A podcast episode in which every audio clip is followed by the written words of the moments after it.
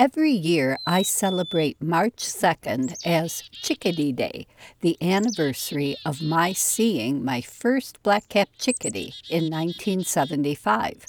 This year, several people expressed surprise that I still remember the exact day I saw a chickadee, but that's the day I started my life list.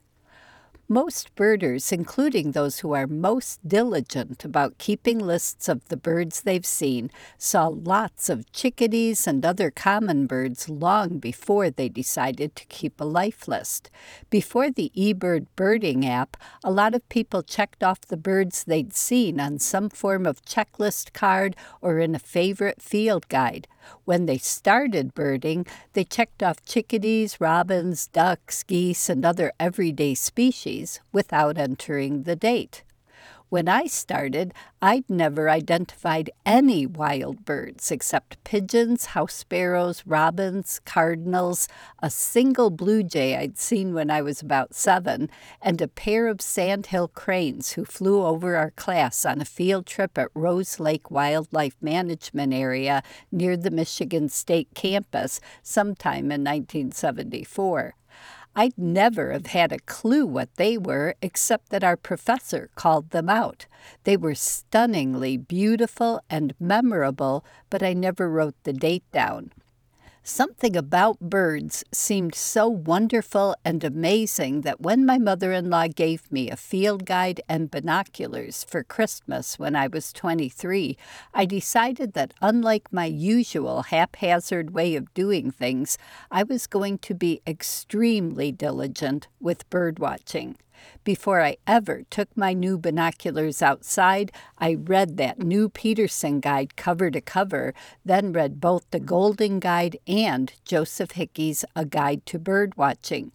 Two and a half months later, the day I set out to be a bird watcher, the only bird I saw was the chickadee, which remained alone on my life list for three days until I saw mallards on the Red Cedar River. Four days after that, I saw both starlings and house sparrows. I'd seen cardinals through my whole childhood, but didn't count one on my life list until that March 17th. I saw my first pigeons on the 19th, robins on the 20th, and blue jays on the 23rd. The only remaining bird I'd already seen but did not have on my life list was the sandhill crane. It took over two years until April 30th, 1977, for me to add that one at Stevens Point in Wisconsin after we'd moved from Michigan. It was well over a decade before I finally saw cranes again in Michigan. My daughter started a life list in 1988 when she was four, but she kept it up only until she reached 50, the benchmark at which I'd promised her I'd give her a brand new copy of the National Geographic Society's Field Guide to Birds of North America.